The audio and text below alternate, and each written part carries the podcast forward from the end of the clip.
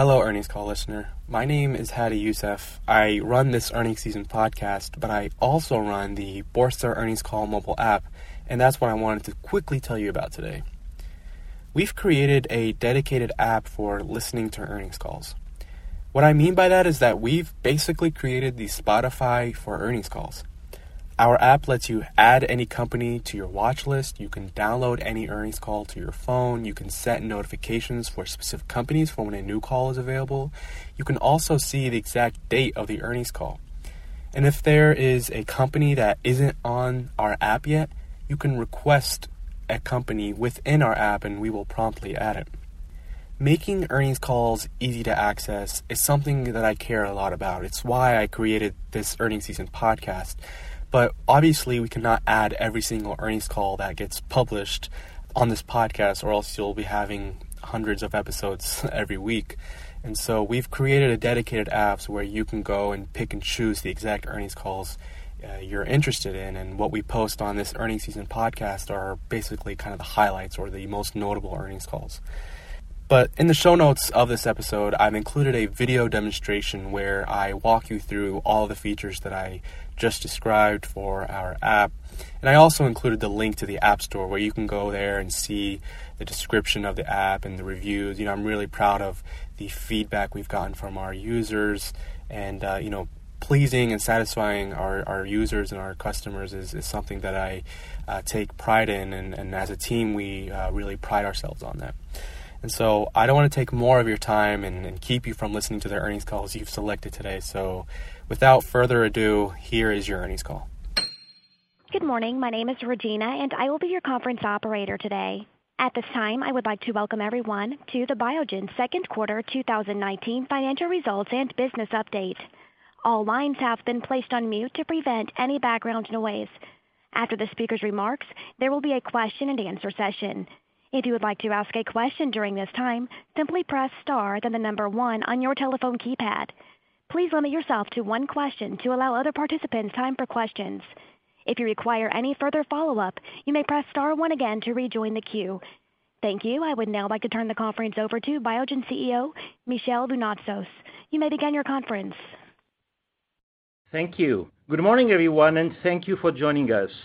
I would like to start by thanking Matt Calistri for nearly four years he spent leading our investor relations program. We wish him the very best in his next endeavor. I would like to welcome Joe Mara, our new Vice President and Head of Investor Relations, who's a talented and energized finance and business leader with over 12 years of experience at Biogen across a number of functions. I am confident that Joe will prove to be a valuable resource for the investment community, and I look forward to all of you getting to know Joe. Joe, the floor is yours. Thank you, welcome. Thank you, Michel, and welcome everyone to Biogen's second quarter 2019 earnings conference call. I look forward to getting to know all of you over the coming months. Before we begin, I encourage everyone to go to the investors section of biogen.com, to find the earnings release and related financial tables, including a reconciliation of the GAAP to non-GAAP financial measures that we will discuss today. Our GAAP financials are provided in tables one and two, and table three includes a reconciliation of our GAAP to non-GAAP financial results. We believe non-GAAP financial results better represent the ongoing economics of our business and reflect how we manage the business internally. We have also posted slides on our website that follow the discussions related to this call. I would like to point out that we will be making forward-looking statements, which are based on our current expectations and beliefs. These statements are subject to certain risks and uncertainties and our actual results may differ materially. I encourage you to consult the risk factors discussed in our SEC filings for additional detail.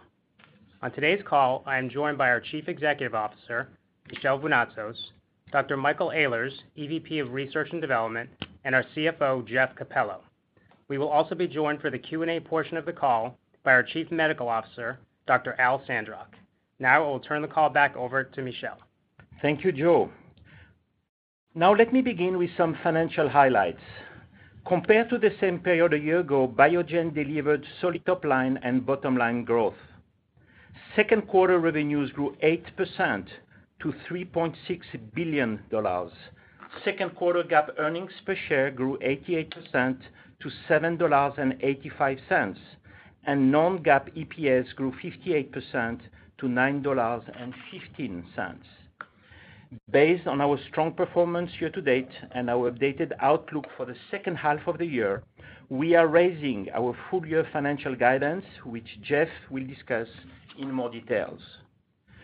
Now let me review the highlights from the second quarter.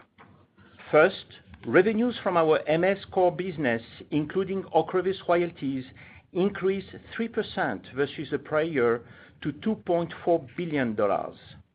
Excluding Ocrevus, the total number of patients on our MS products globally grew in the low single digits versus the prior year. Critically, we are focused on addressing the IP challenge with TECFIDERA, while also preparing for the expected launch of VUMERITY towards the end of the year.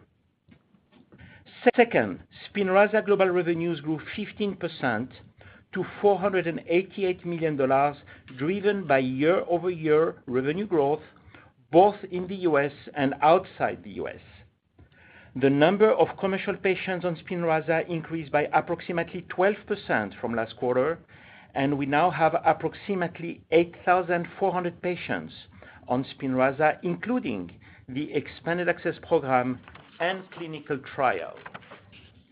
Within the U.S., the number of SPINRAZA patients increased by approximately 4% versus Q1, which we believe demonstrates the potential for continued patient growth in the more mature markets. We were very proud to announce new data for the NURTURE study of SPINRAZA.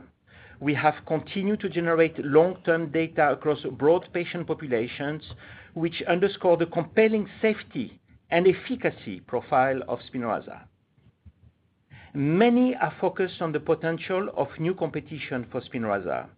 While we welcome new options for patients, we believe it is premature to make assumptions about the ultimate uptake of emerging modalities given the large number of outstanding questions on their clinical profiles. Importantly, SPINRAZA remains the only SMA therapy approved for all age groups.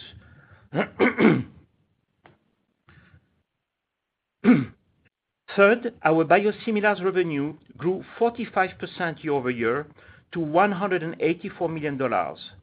We continue to deliver on our broad portfolio of anti-TNFs, including the strong launch of IMRALDI, the market-leading biosimilar referencing HUMIRA in Europe.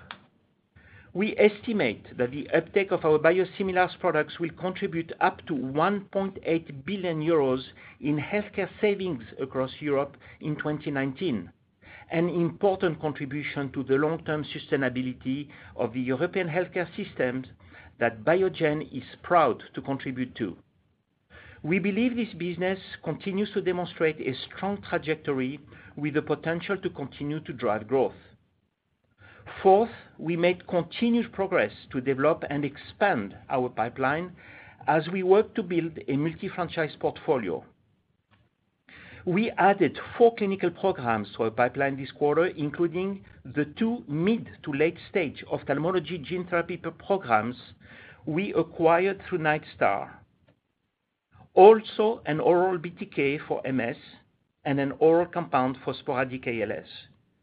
In total, we have added 17 clinical programs over the past two and a half years as we have materially expanded and diversified our pipeline, which now includes 27 clinical programs. Mike will provide more details on the development across our entire pipeline. Fifth, we maintain our diligent focus on capital allocation to maximize potential shareholder returns. During the second quarter, we generated $2 billion in cash flow from operations, and we benefited from the expiration of the contingent payments related to TECFIDERA.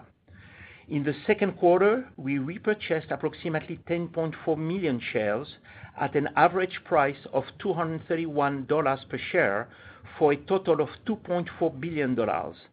As we have stated previously, we view share repurchase as an important element of thoughtful and value-creating capital allocation. But at the same time, we have the financial flexibility and capacity to continue to evaluate potential external business development and M&A opportunities, as evidenced by the 11 deals we executed over the past two and a half years, including our recent acquisition of Nightstar. As we have demonstrated, we are committed to maximizing returns for our shareholders while continuing to bring innovative therapies to patients, something that demands a thoughtful approach towards all our investments over both the short and the long term.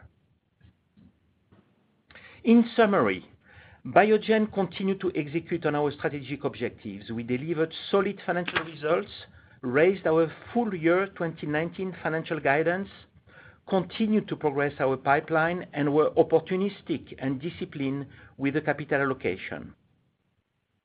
Our core MS business demonstrated resilience and delivered an all-time high quarterly revenues. SPINRAZA continued to grow in key markets, including mature markets such as the U.S., and we presented compelling new data for the NURTURE study. We grew our biosimilars business driven by strong launch of IMRALDI. We added four new clinical programs to our pipeline, and we generated significant cash as we focus on strategically allocating capital towards the areas we believe have the highest potential return. Before I conclude, I would like to discuss how Biogen is evolving its strategy to drive long-term growth. Together with our board of directors, we have reflected on the opportunities before us, and we continue to believe that a core focus on neuroscience will lead to long-term shareholder value creation based on the large and growing epidemiology, breaking science, and our deep neuroscience expertise and core capabilities.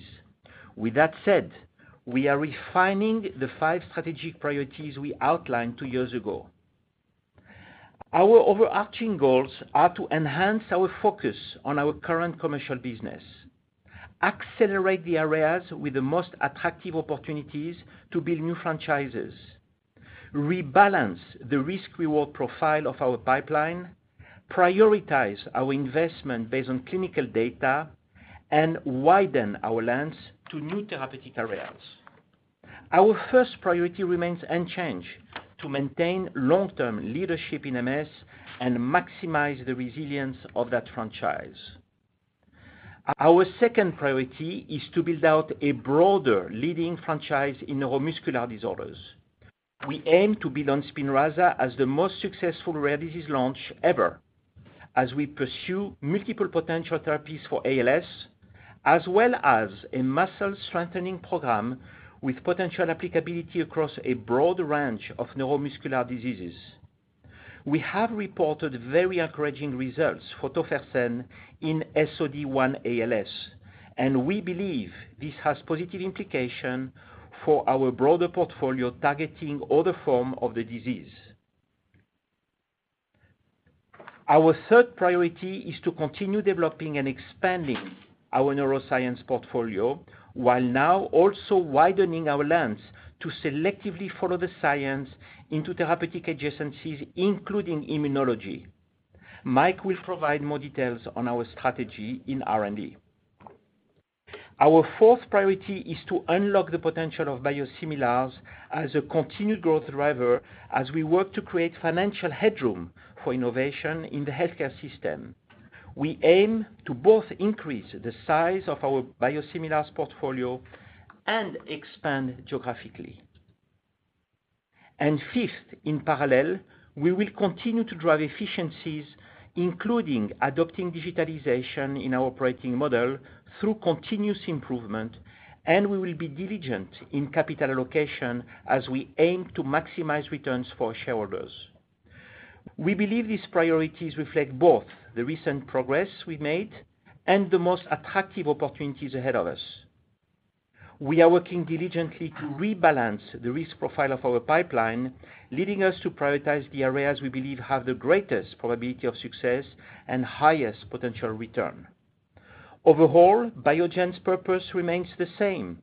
We aim to transform patients' lives by pioneering and leading neuroscience and therapeutic adjacencies.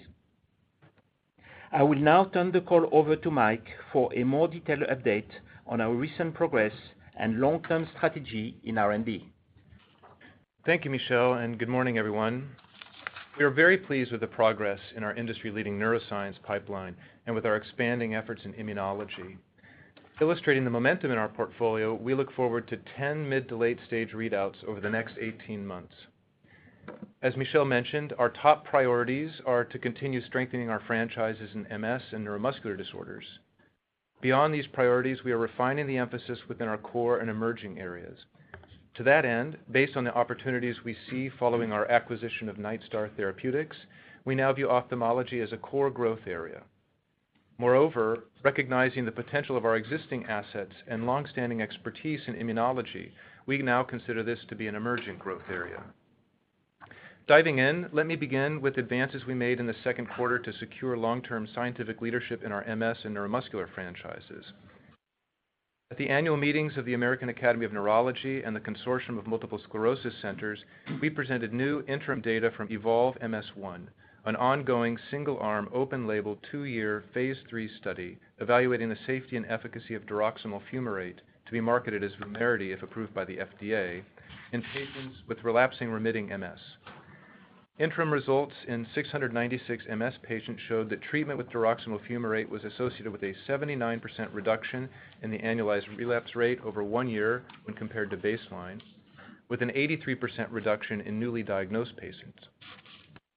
The mean number of gadolinium-enhancing lesions in patients treated with diroximel fumarate was reduced by 77% compared to baseline in the total population and by 96% in newly diagnosed patients. Over one year, the rate of gastrointestinal adverse events leading to discontinuation was 0.7%. GI tolerability of diroximel fumarate versus TECFIDERA is being evaluated in the ongoing EVOLVE-MS-2 study. This study is now near completion, and we expect results in the coming weeks. I'm also pleased to announce that we have dosed the first subject in the phase I study of BIIB091, a highly potent and selective small molecule inhibitor of Bruton's tyrosine kinase, or BTK. BTK is a non-receptor tyrosine kinase that regulates the development and signaling of B cells and myeloid cells that are hypothesized to contribute to the pathogenesis of MS. Notably, BIIB091 is a non-covalent inhibitor of BTK, which we believe, together with its high potency and selectivity, has a potentially best-in-class profile. This placebo-controlled single and multiple ascending dose study will evaluate the safety, tolerability, pharmacokinetics, and pharmacodynamics of BIIB091 in healthy adults. Turning to our progress in neuromuscular disorders. At the Cure SMA Annual Conference in the Fifth Congress of the European Academy of Neurology, we presented new interim data from the NURTURE study of SPINRAZA in pre-symptomatic infants with SMA. Now including up to 45 months of analysis, this ongoing open-label study once again highlighted the remarkable efficacy profile of SPINRAZA. Specifically, of the 25 pre-symptomatic patients with SMA treated with SPINRAZA in this study, 100% were alive, none required tracheostomy or permanent ventilation, 100% were sitting independently, and 92% were walking independently or with assistance. In addition, patients were approaching the maximum score of 64 on the CHOP INTEND measure of motor function. At last visit, patients with three SMN2 copies achieved a mean score of 63.4 out of 64, and patients with two SMN2 copies achieved a mean score of 62.1 out of 64. Importantly, these data also showed that the overwhelming majority of patients had achieved these motor milestones within the timeframe of normal development. Given the robust, durable efficacy of SPINRAZA across a broad range of SMA patients, its well-established longer-term safety profile with a reversible, targeted mechanism of action, and unsurpassed real-world experience, we believe SPINRAZA will remain a foundation of care in SMA for years to come.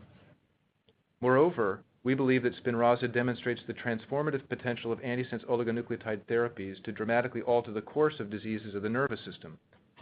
We are excited by the depth of our ASO pipeline targeting the genetic underpinnings of a range of neurological diseases, such as ALS. Specifically, as we described during our recent ALS webcast, we are targeting genetic forms of ALS where modulation of the genetic target is causally linked to disease. For instance, we continue to advance the phase III VALOR study of tofersen, an antisense oligonucleotide designed to degrade SOD1 mRNA in SOD1 ALS. We believe that this study has the potential to support registration for this devastating genetic form of ALS. We have now finalized the phase III study design, which includes 99 patients treated with 100 mg tofersen or placebo. Over the course of this 28-week study, patients will receive three loading doses over the first 29 days, followed by maintenance doses every four weeks. Based on the final phase III study design, we expect a readout from this study in 2021. We also continue to advance the phase I study of BIIB078, an antisense oligonucleotide targeting hexanucleotide repeat expansions in C9orf72, the most common genetic cause of ALS. Data from this study are also expected in 2021. Further, we are pursuing novel, scientifically driven drug targets for the larger opportunity in sporadic ALS. To this end, I'm pleased to announce that the first patient was dosed in the phase I study of BIIB100 for sporadic ALS last month.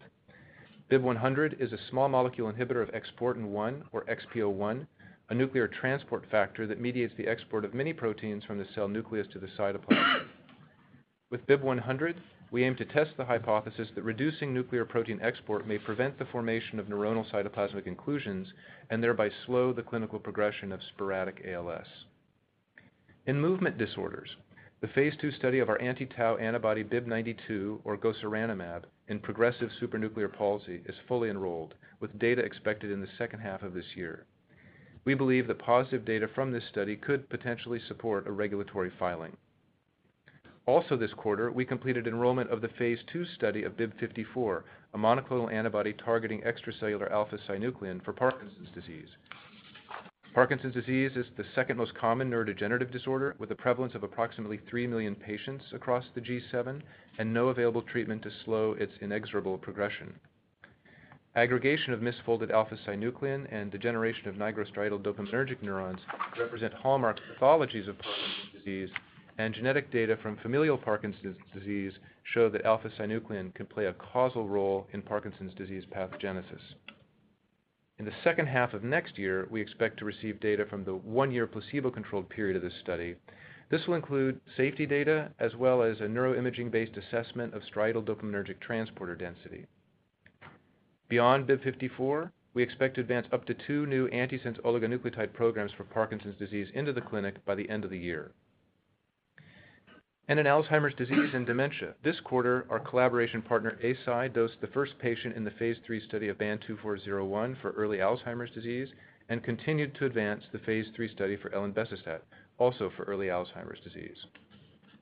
In parallel, we continue to advance our portfolio of tau-directed therapeutics, including gosuranemab in phase II, BIIB076, a distinct anti-tau antibody in phase I, and BIIB080, an antisense oligonucleotide targeting tau mRNA currently in phase I, being developed in collaboration with Ionis Pharmaceuticals. Further, we are advancing a suite of next-generation preclinical programs pursuing genetically validated targets for defined subsets of Alzheimer's disease and dementia patients. Moving to neurocognition, we continue to advance the phase II-B study of BIIB104 for the treatment of cognitive impairment associated with schizophrenia. Last month, the FDA granted Fast Track designation to BIIB104 for this indication. BIIB104 is a first-in-class AMPA receptor potentiator that we believe has compelling data from a number of distinct early clinical studies. Data from this phase II-B study are expected in late 2020. As I mentioned earlier, we view immunology as an emerging growth area for Biogen that takes advantage of our long-standing in-house expertise in this area. This quarter, we completed enrollment of the phase II study of BIIB059, a humanized monoclonal antibody that binds BDCA2 for cutaneous lupus erythematosus, or CLE, and systemic lupus erythematosus, or SLE.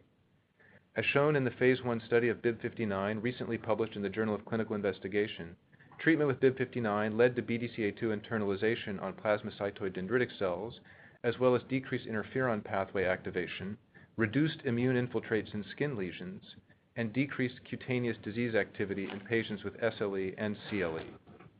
With limited available treatment options and a prevalence of approximately 800,000 patients across the G7, we aim to bring forward a potentially new disease-modifying therapy to this area of high unmet need.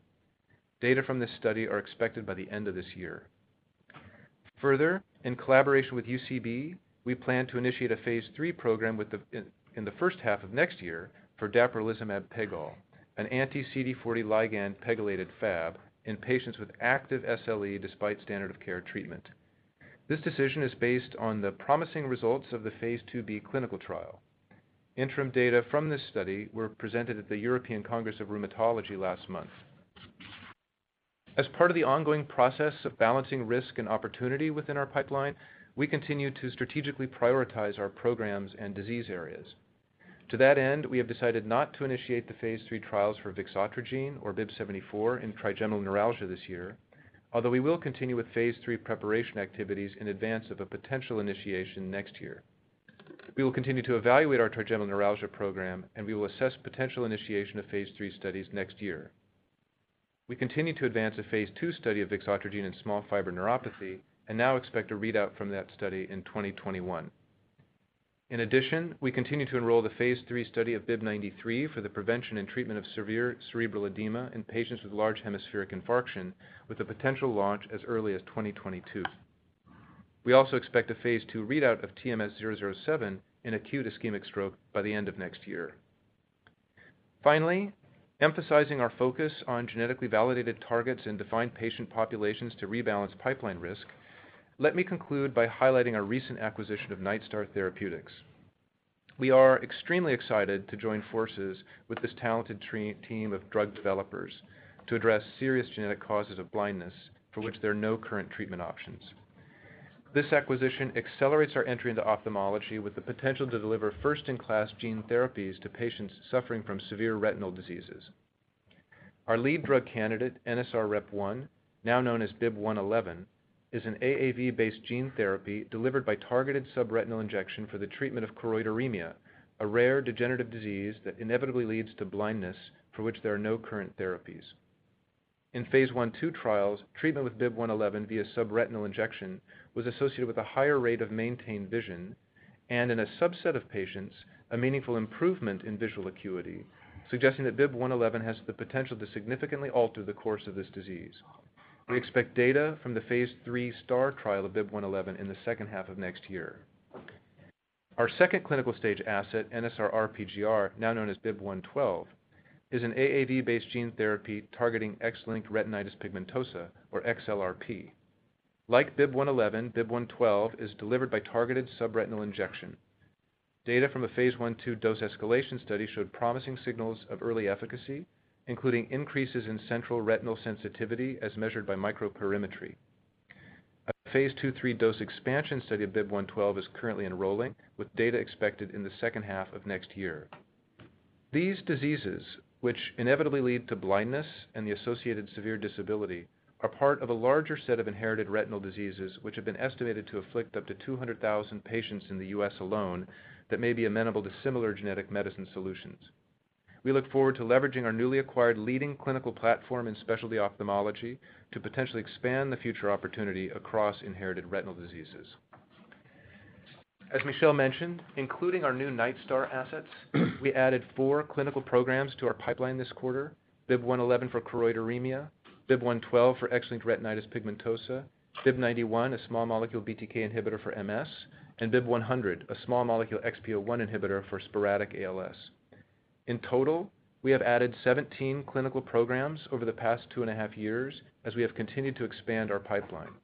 And we expect to advance up to three additional programs into the clinic in the second half of this year, including up to two new antisense oligonucleotide programs for Parkinson's disease. As we widen our strategic lens, we will continue to mitigate risk by seeking later-stage assets, prioritizing targets that have been validated by human genetics, deploying biomarkers in early-stage clinical programs, and leveraging our asymmetric capabilities and expertise in neuroscience. With 10 mid to late-stage readouts over the next 18 months, including eight phase II readouts, the phase III readout of BIIB111, and head-to-head data for VUMERITY, we believe we are poised to reinforce our core franchises in MS and neuromuscular disorders, build further depth in our neuroscience portfolio, and follow the science into emerging areas. Above all, we remain focused on our goal of developing transformative medicines for patients living with devastating neurological diseases. I will now pass the call to Jeff. Thanks, Mike. Good morning, everyone. I'll now review our financial performance for the second quarter of 2019, starting with revenues. As Michel mentioned earlier, we had a strong Q2 2019 from a revenue perspective. Total revenues for the second quarter grew 8% year-over-year to approximately $3.6 billion. Overall, our MS business delivered revenues of approximately $2.4 billion in the second quarter of 2019, including OCREVUS royalties of approximately 183 million, growing 3% versus the prior year. Global MS revenues in Q2 2019 were stable versus the prior year without OCREVUS royalties. U.S. MS revenues in Q2 2019 were impacted by a decrease in channel inventory of approximately 25 million, compared to a decrease of approximately 50 million in Q2 2018 and a decrease of approximately $175 million in Q1 2019. In addition, this quarter, we benefited from lower than anticipated discounts and allowances, which is not expected to continue for the rest of the year. Global second quarter TECFIDERA revenues increased 6% versus the prior year, driven by revenue growth both in the U.S. and outside the U.S. U.S. TECFIDERA revenues were impacted by a decrease in channel inventory of approximately 10 million in the second quarter of 2019, compared to a decrease of approximately 40 million in Q2 2018 and a decrease of approximately 110 million in Q1 2019. We were pleased to see a continued increase in the share of new prescriptions for TECFIDERA in the U.S., and for the second consecutive quarter, our share of new prescriptions exceeded our share of total prescriptions. Additionally, our share of new prescriptions in the U.S. for TECFIDERA is now at its highest point since the launch of OCREVUS. Outside the U.S., TECFIDERA performed very well in Q2 2019, with continued volume increases across all large European markets and Japan versus the prior year, somewhat offset by pricing pressure in several European countries. In total, TECFIDERA delivered strong global patient growth of approximately 8% year-over-year. Q2 global interferon revenues, including both AVONEX and PLEGRIDY, decreased 11% versus the second quarter 2018 due to the continuing shift from the injectable platforms to oral or high-efficacy therapies. Within the U.S., AVONEX and PLEGRIDY were impacted by a decrease in channel inventory of approximately 5 million, compared to a decrease of approximately 10 million in Q2 2018 and a decrease of approximately 50 million in Q1 2019. Outside the U.S., interferon revenues benefited by approximately 10 million due to channel dynamics within Europe. TYSABRI worldwide revenues increased 2% versus the second quarter of 2018. Within the U.S., TYSABRI revenues were impacted by a decrease in channel inventory of approximately 10 million, compared to relatively stable levels in Q2 2018 and a decrease of approximately 15 million in Q1 2019. We were pleased to see stability in TYSABRI revenues in the U.S., along with growth outside the U.S. versus the prior year. We believe the recent launch of MAYZENT has primarily impacted GILENYA so far, with minimal impact on TECFIDERA and TYSABRI in the second quarter. Overall, we were pleased with the execution of our MS franchise and the strong performance of our MS business in the second quarter. We continue to be focused on maintaining resilience and MS market leadership. Let me now move on to SPINRAZA. Global second quarter SPINRAZA revenues increased 15% versus the prior year to 488 million. In the U.S., revenues increased 12% versus the second quarter 2018 and 3% versus Q1 2019, driven by continued patient growth, which we believe demonstrates that SPINRAZA has the potential for continued steady growth in larger, more mature markets. The number of patients on therapy in the U.S. increased 4% as compared to the end of the first quarter of 2019. Since its approval in late May, we have not seen a meaningful impact from ZOLGENSMA on SPINRAZA performance in the U.S. As a reminder, ZOLGENSMA is only indicated for children under two years old, which represents approximately 5% of the prevalent market. In the U.S., we continue to make strong progress with adults. In the second quarter, we were pleased to see approximately 50% of new starts were adults, and the number of adult patients in the U.S. increased by approximately 7% versus the first quarter of 2019. We still believe there is a large opportunity remaining, as we have only reached approximately 20% of the adults in the U.S. And as a reminder, this is the largest patient segment, representing approximately 60% of the SMA market. In the U.S., the observed discontinuation rate is relatively low, currently in the mid-single digits on an annualized basis. Outside the U.S., revenues increased 19% for the second quarter of 2018, driven by continued new country launches and increased penetration across all major geographies. In total, outside the U.S., the number of commercial SPINRAZA patients increased approximately 17% versus the prior quarter. We recorded revenues from over 40 international markets in the second quarter. During the past quarter, we secured broad reimbursement in the U.K., Ireland, and Argentina. As a reminder, we believe the global opportunity for SPINRAZA is significant and even greater than we had initially anticipated. We estimate that there are over 45,000 individuals with uh, SMA in the markets where Biogen has a direct presence, including attractive markets in Asia Pacific and Latin America. Versus Q1 2019, ex-U.S. revenues decreased 13%.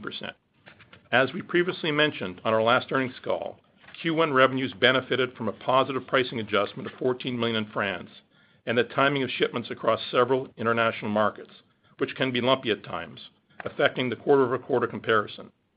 In the second quarter, ex-U.S. revenues were also impacted by the continued transition from loading to maintenance doses in more mature markets.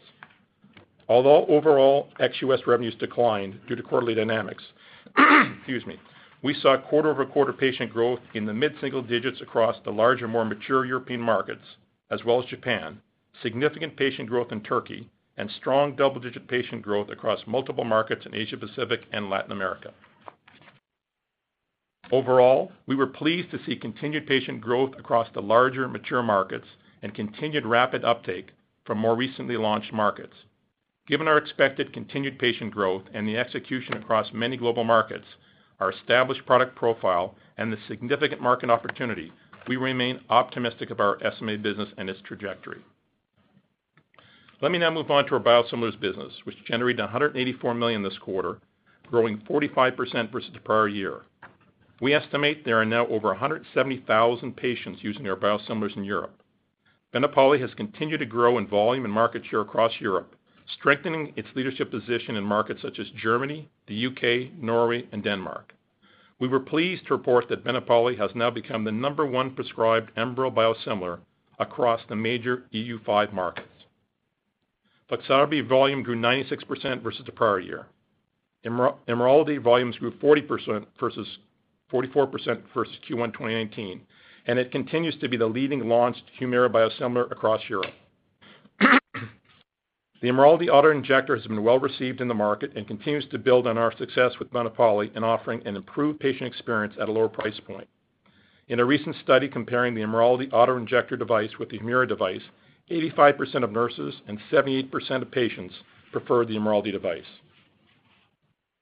Our biosimilars business, along with SPINRAZA, have helped drive geographic diversification of our revenue base. We aim to continue capitalizing on global growth opportunities for both our current commercial portfolio and our pipeline products. Total anti-CD20 revenues in Q2 increased 18% versus the prior year, primarily driven by OCREVUS royalties. Q2 OCREVUS royalties benefited by approximately 17 million due to an adjustment related to prior periods. We continue to expect RITUXAN revenues to be impacted by the entry of biosimilars in the U.S. beginning in the fourth quarter of this year. Total other revenues in the second quarter increased 47% versus the prior year. These revenues tend to be lumpy and difficult to predict. Let me now turn to gross margin performance. Q2 2019 gross margin was 87%, an improvement versus Q1 2019, following the sale of most of the remaining Bioverativ inventory in the first quarter, which carried a very low gross margin.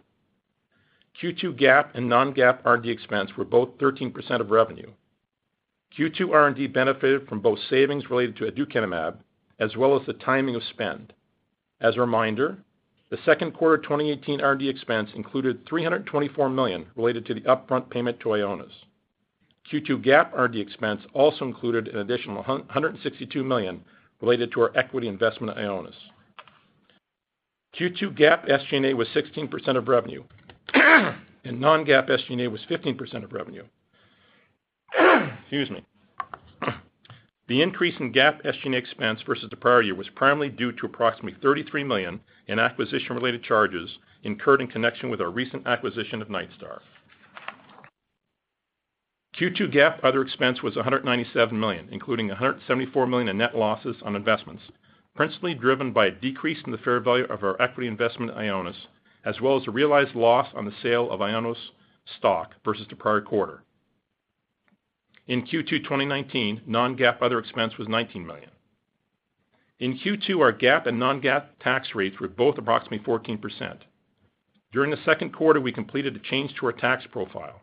This resulted in a decrease of 500 basis points to our GAAP tax rate and a decrease of 430 basis to our non-GAAP tax rate for the second quarter. This benefit is not expected to recur post-2019. We repurchased approximately 10.4 million shares in the second quarter at an average price of $231 for a total value of approximately 2.4 billion. We completed our 2018 share repurchase authorization, and as of the end of the second quarter, we had approximately 4.1 billion remaining on our 2019 authorization, which now brings us to our diluted earnings per share. In the second quarter, we booked GAAP EPS of $7.85, an increase of 88% versus the prior year, and non-GAAP earnings of $9.15, a 58% increase versus the prior year. As a reminder, Q2 2018 GAAP and non-GAAP EPS were impacted by a total of $2.84 and $1.52, respectively, related to BD transactions affecting year-over-year comparison. We generated approximately 2 billion of net cash flows from operations in the second quarter. In this quarter, the contingent payments related to TECFIDERA expired. We ended the quarter with approximately 4.3 billion in cash and marketable securities and 5.9 billion in debt. Let me now turn to our updated full-year guidance for 2019. We expect revenues of approximately $14 billion-$14.2 billion, which would represent year-over-year growth of approximately 4%-6%, which is an increase from our initial guidance of 1%-3% growth. This range is driven primarily by uncertainty in channel inventory levels in the U.S. at the end of the year. We anticipate GAAP and non-GAAP R&D expense between 15.5% and 16.5% of sales, a slight decrease from prior guidance. This reflects the savings from the termination of the phase III studies of aducanumab, as well as additional operating expenses for the Nightstar programs we acquired. We expect GAAP SG&A expense to be approximately 16%-17% of revenues, and non-GAAP SG&A expense to be approximately 15.5%-16.5% of revenues. We expect our GAAP tax rate to be approximately 17%-18%, and our non-GAAP tax rate to be approximately 15.5%-16.5%.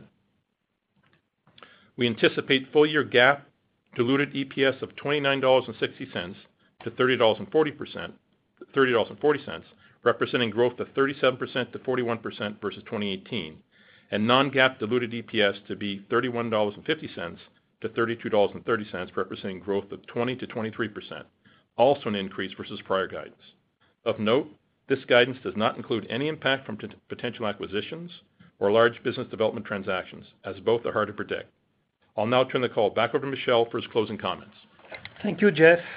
Biogen demonstrated strong commercial execution this quarter, and we continue to apply our world-class capabilities and expertise to progress our pipeline, all while maintaining a diligent focus on continuous improvement and strategic capital allocation. Between now and the end of 2020, we expect continued progress as we aim to build a multi-franchise portfolio, including 10 mid to late-stage data readouts in MS, PSP, lupus, epilepsy, Parkinson's disease, cognitive impairment associated with schizophrenia, stroke, and ophthalmology, and potential regulatory approval in the U.S. for VUMERITY in MS. Finally, I want to reiterate our commitment to maximizing returns to our shareholders and bringing innovative therapies to patients over the long term. This demands that we continue to allocate capital efficiently, effectively, and appropriately. As we have demonstrated in the past, we will always strive to have an optimal capital structure as well as aim for superior returns from the investment we make. As we are closing a solid quarter, I would like to step back and comment on what we stand for as a company and how we conduct our business. We believe doing the right things for patients, employees, the environment, and the communities we serve will help build sustainable value for all our stakeholders, including our investors. After 41 years, we are extremely proud of our track record and commitment to sustainability. Finally, I would like to thank our employees around the world who are dedicated to making a positive impact on patients' lives, and all of the physician caregivers and participants in our clinical development programs. Our past and future achievements could not be realized without their passion and commitment. With that, we will open the call for questions. If you would like to ask a question, please press star then one on your telephone keypad. As a reminder, please limit yourself to one question. If you require any further follow-up, you may press star one again to rejoin the queue. Our first question comes from the line of Cory Kasimov with JPMorgan. Hey, good morning, guys, and thank you for taking my question. So, wanted to ask about uh, SPINRAZA, and it sounds like there hasn't been an impact thus far from Zolgensma, uh, at least to date. But I'm curious if you're seeing any signs of potential warehousing of the minority portion of SMA patients that are currently eligible for gene therapy, and how you're thinking about the growth outlook for the product when considering a nice year-over-year jump in sales, but another quarter-over-quarter decline before competition potentially kicks in. Thanks. Cory, this is Jeff. To this point, we don't see uh we don't we haven't seen any indication that there may be any warehousing. I mean, it's difficult to tell, uh but but there's no impact at this point in time. I mean, as as we mentioned, you know, patients were up pretty well year-over-year, and they were up sequentially. Uh, and if you look at kind of the largest segment of that patient pool, which is the adult segment, it's 60% of the market. We've only penetrated 20% of that, and Zolgensma was not indicated for that. So we think there's ample opportunity to grow uh, within the U.S. and continue to kind of post uh, impressive patient numbers. Outside the U.S., you know, the opportunity, frankly, is larger. If you look at the chart that we put out last quarter, we originally thought that the epidemiology within SMA was 20,000. We now think it's 45,000. So there's more patients outside the U.S. within the U.S. We continue to open up new countries, and our experience in U.S. and in the large European markets would indicate that we can continue to kind of penetrate the mature markets and open up new markets. Uh, so, you know, we think that it's a good growth opportunity in front of us. Mike? Yeah, Cory, I'll add to that. Well, I mean, clinically, one thing that's uh, that you need to consider on this is for what Zolgensma is indicated for is uh, the under age two, usually the more severe SMA patients for which time is really critical. We know that the time of treatment, uh, even before symptoms, but certainly as a function of symptom stage, is really essential. So that would tend clinically to be uh, very different from a typical kind of scenario where we might be waiting for a different new treatment. So this is Michel. The underlying uptake of patients uh, behind this uh, very successful launch is the most, uh, I will say, positive news in mature markets and in emerging geographies where we are gaining access. So we remain confident. Obviously, there are more clinical trials in that space too, and um, it's still the early days for these new therapeutic alternatives, and we welcome for patients based on the severity of the disease. Your next question comes from the line of Terence Flynn with Goldman Sachs. Hi. Thanks for taking the question. Uh, maybe a two-parter. Just wondering, um, Michel or Jeff, if there are any additional steps you're considering to bolster your balance sheet here beyond the sale of the Hillerød facility. And then uh you were fairly active on the repo front this quarter. Just, um, should we expect that pace to continue through the second half of the year? And should we read into it as a sign of your confidence in your uh, TECFIDERA IP? Thanks a lot. So uh, you know, one of the many hallmarks of Biogen is a company with very strong cash flows. Uh, you know, we generated $3.4 billion of operating cash flow within the first six months, and we've now had the expiration of the TECFIDERA um, uh, Fumapharm um, payments. So you know, at this point in time, there's really no intent to kind of, if you mean by change the balance sheet, lever up the balance sheet, that's certainly not the intent, the company generates a lot of cash. Um, with regard to uses of cash, you know, I think we've been very consistent that our capital allocation strategy is um, centered around optimizing uh, the capital allocation to maximize shareholder value. And we'll continue to do that. Um, and the good thing is we've got ample capacity to do that either vis-à-vis share repurchase or continue to add assets to the clinical pipeline, uh, vis-à-vis business development or M&A. I I would look for us to be active across the board because we'll have the capacity, uh, and it's a very strong company from that perspective. Your next question comes from the line of Umer Raffat with Evercore. Good morning. Thanks so much for taking my question. Um, I wanted to focus on TECFIDERA for a second, and it seems that a few ANDA filers have withdrawn their ANDAs, and the case has been dismissed under a joint stipulation. So my question is, has there been a formal settlement? Because we haven't seen a press release, or did those ANDAs just not meet bioequivalence? So Umer, this is Jeff. We're not gonna comment on the specifics of our uh, IP situation, uh, only to say that, as Michel had said, uh, a lot of interest in kind of getting it resolved. Your next question comes from the line of Geoffrey Porges with SVB Leerink.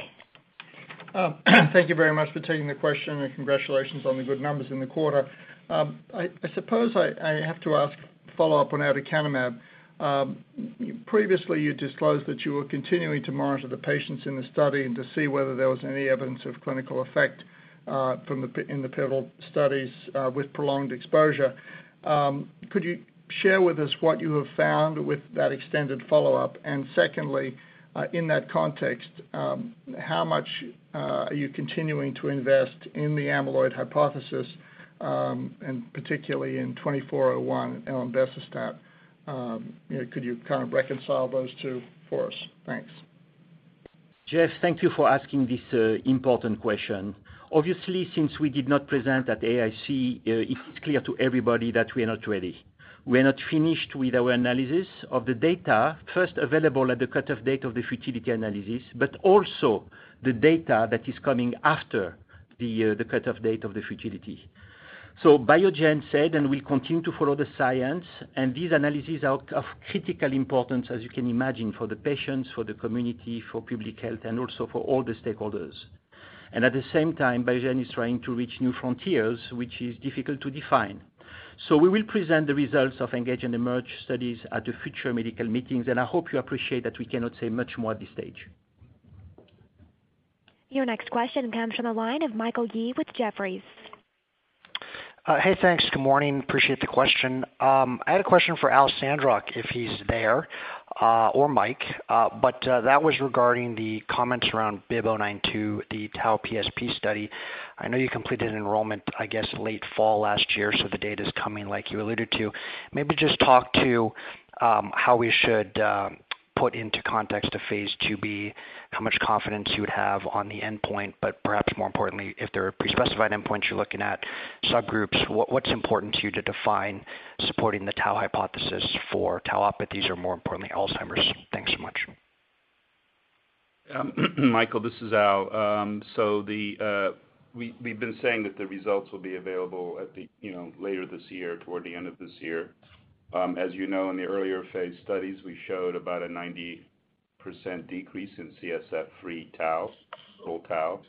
Um, and so we definitely have target engagement because the antibody was given intravenously, and we looked in the CSF at tau. So we have target engagement in the CNS. What we're hoping to see is an effect on a rating scale for PSP, which is not that different from the Parkinson's uh, rating scale. Uh, as you know, uh, it shares many of the features of Parkinson's disease, but there are some additional features that relate to PSP that will also be measured.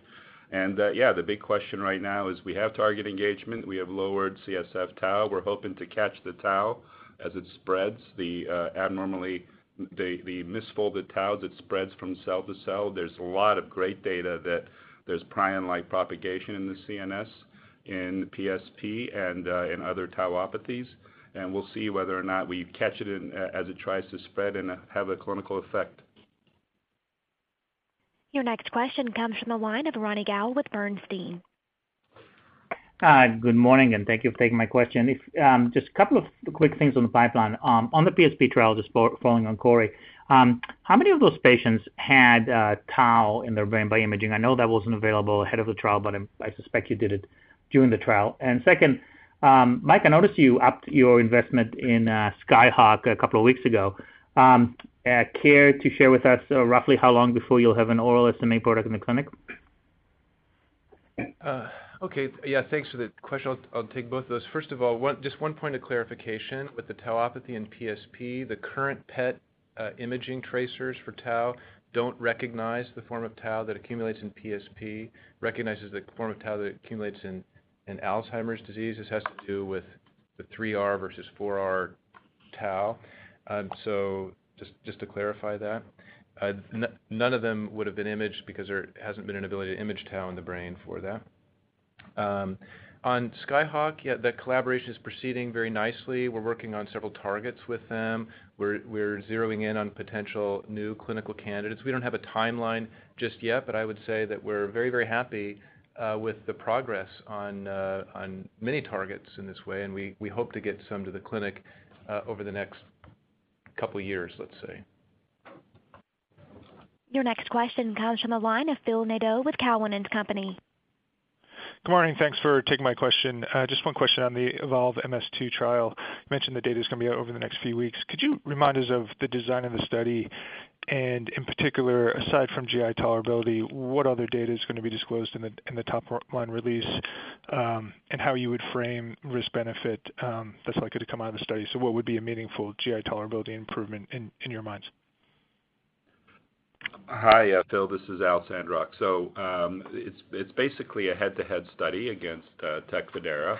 The primary outcome measure is a patient-reported outcome on GI tolerability, and where we're looking at essentially all aspects of GI tolerability, whether it's upper or lower, uh, the severity, the duration, and hopefully what we'll get at the end of it is an incidence, an idea of the difference in the incidence of GI tolerability events Uh, between uh, uh, comparison with TECFIDERA as well as severity. Um, and in talking to our um, prescribers, the MS prescribers, incidence is probably the most important thing. Although ultimately, you wanna try to improve compliance, so we'll also be looking at things like discontinuation rate, um, which, as Mike said in the EVOLVE-1 study, we had a very low discontinuation rate. So we're hopeful that we'll see Um, a nice comparison to TECFIDERA in this EVOLVE-2 study. Your next question comes from the line of Matthew Harrison with Morgan Stanley.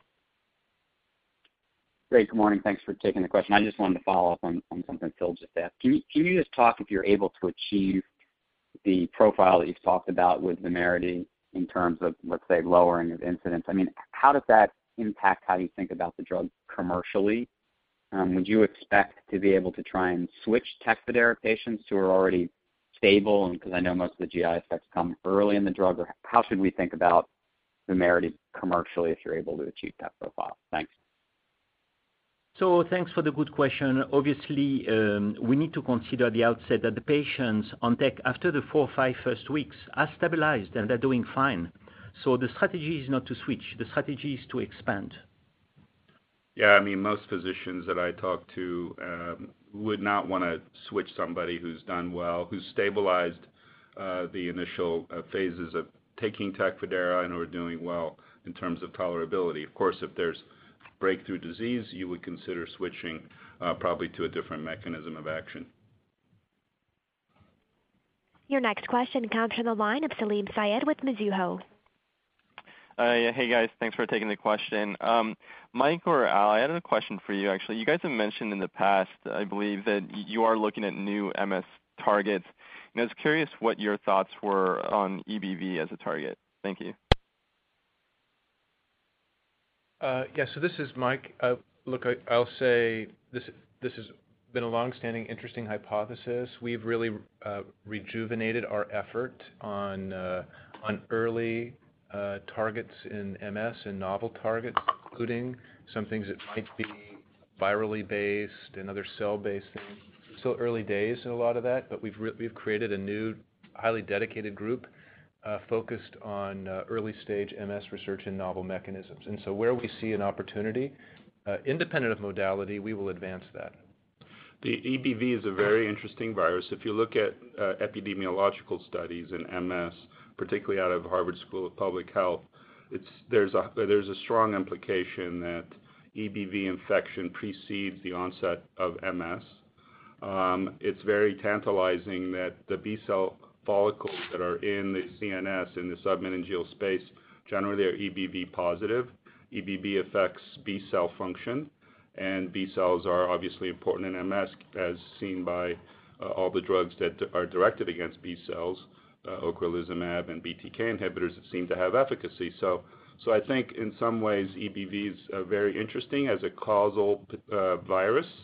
However, in terms of treatment, you know, um, once the virus activates the immune system toward an autoimmune state, I don't know whether getting rid of the virus will help. These B-cell follicles in the CNS, um, perhaps getting rid of the EBV positive B cells there may be helpful, but treating the virus itself, you'd have to design a study very, very early, perhaps even before MS even starts. Your next question comes from the line of Brian Abrahams with RBC Capital Markets. Hi there. Thanks for taking my question. Um, appreciate the strategic updates, um, and uh, congrats to Joe on his new role.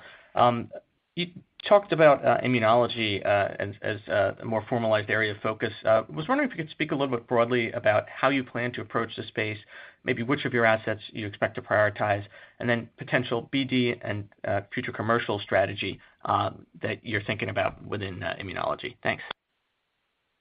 Sure, Brian, this is Mike. I'll start out with that. So uh you know, we're very happy about this. Where we're gonna start with focus is where we've got existing assets and/or expertise.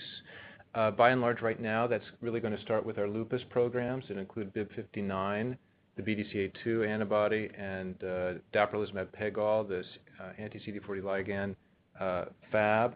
Uh and from that, Uh, we will look at things that touch on that, either within that indication space or perhaps in and around those mechanisms to expand.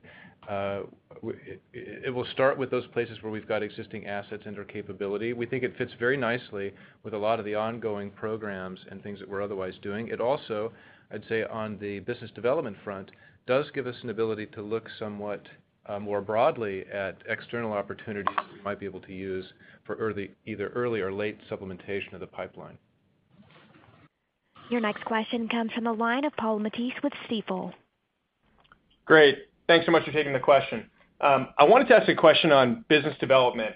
Um, what is Biogen's thinking on the ongoing delays with the Roche Spark deal and what that might mean for your ability to do M&A in areas where you already have a strong presence? For example, you have a pretty broad pipeline, um, and assets either in your pipeline or marketed in a lot of areas of neurology.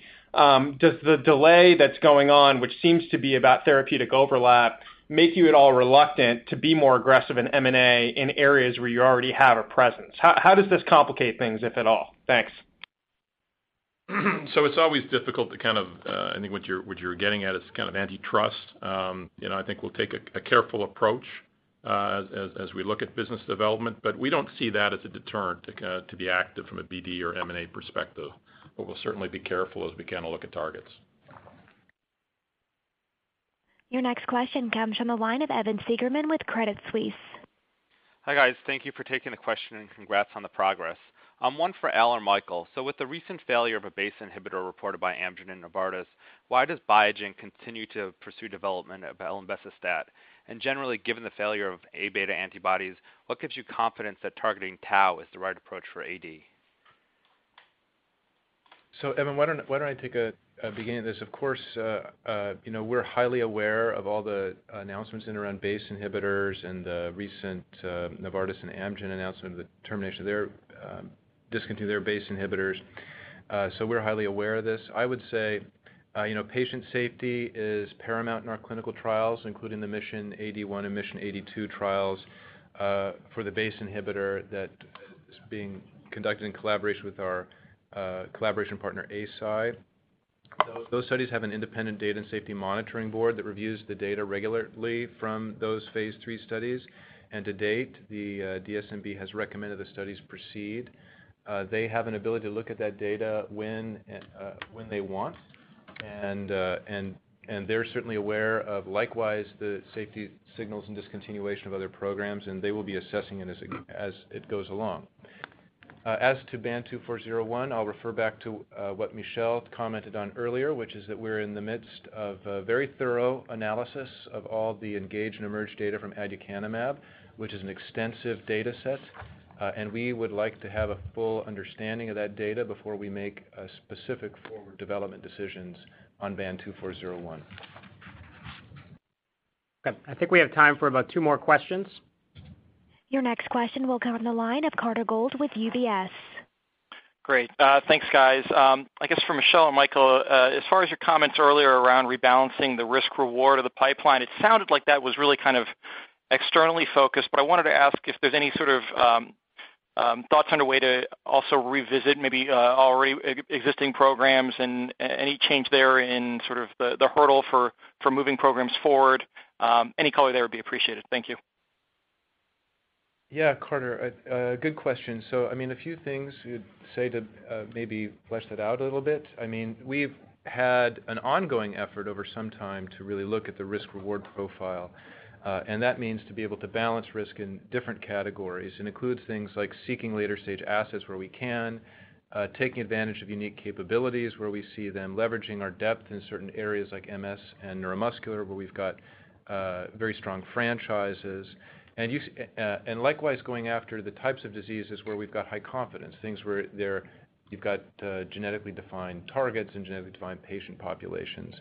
And you can see examples of that in our pipeline that have been very intentional. These include things like VUMERITY as a very good example of rebalancing risk, supporting our MS franchise. I think you see that within our Nightstar acquisition and the mid to late-stage clinical programs in gene therapy there, choroideremia and X-linked retinitis pigmentosa. And hopefully that came across in my emphasis on our confidence in our ASO platform and ASO programs that we've been advancing in collaboration with Ionis. Uh, in addition to that, I think, and Michel spoke to this, we look to our uh, important clinical readouts, our 10 upcoming clinical readouts in the next 18 months as trigger points to help define and refine the areas that we really wanna concentrate resource and activity on in the future. If I may just add uh, to the good comments made by Mike, it's uh, also the opportunity to widen the strategic lens and uh, important readouts in the coming months with the BIIB059 in lupus. So stay tuned. Our final question will come from the line of Mohit Bansal with Citigroup. Great. Good morning, and thanks for taking my question, and a very warm welcome to Joe from our side as well. Quickly on guidance, it appears to be indicating a slight decline or maybe flat revenues in the second half versus the first half. You mentioned inventory, uh, but could you please provide a little bit more granularity on the process or thought process for remainder of the year? Is it Rituxan biosimilar which is the bigger factor here? Thank you. So we're not, uh, we have a policy of kind of giving guidance twice a year and not doing it by the product level. But what I can do is kind of maybe point you to some some uh, areas within the historical numbers. Certainly in the first quarter, you know, Bioverativ inventory sale certainly helped the first quarter uh, inventory growth. You have to look at that. That was a one-time type element. We also, in the second quarter, uh, the MS uh, business was quite strong as a result of the less of an inventory drawdown and some gross to net favorability, uh, which we don't expect to continue. Um, and then Two other factors that I would highlight is SPINRAZA will face some more difficult comparisons in the second half of this year, compared to the first half of this year. The numbers get bigger. And then finally, the Rituxan and Gazyva, we've said all along that we expect competition to come in in the fourth quarter. So if you look at all those factors, it would indicate there would be a little bit more strength in the first half versus the second half. Got it. Very helpful. Thank you. Yeah. So, thank you all for attending our call today. Another very strong quarter for our company. Very exciting times at Biogen nowadays. Thank you. Talk to you soon. Ladies and gentlemen, this will conclude today's call. Thank you all for joining, and you may now disconnect.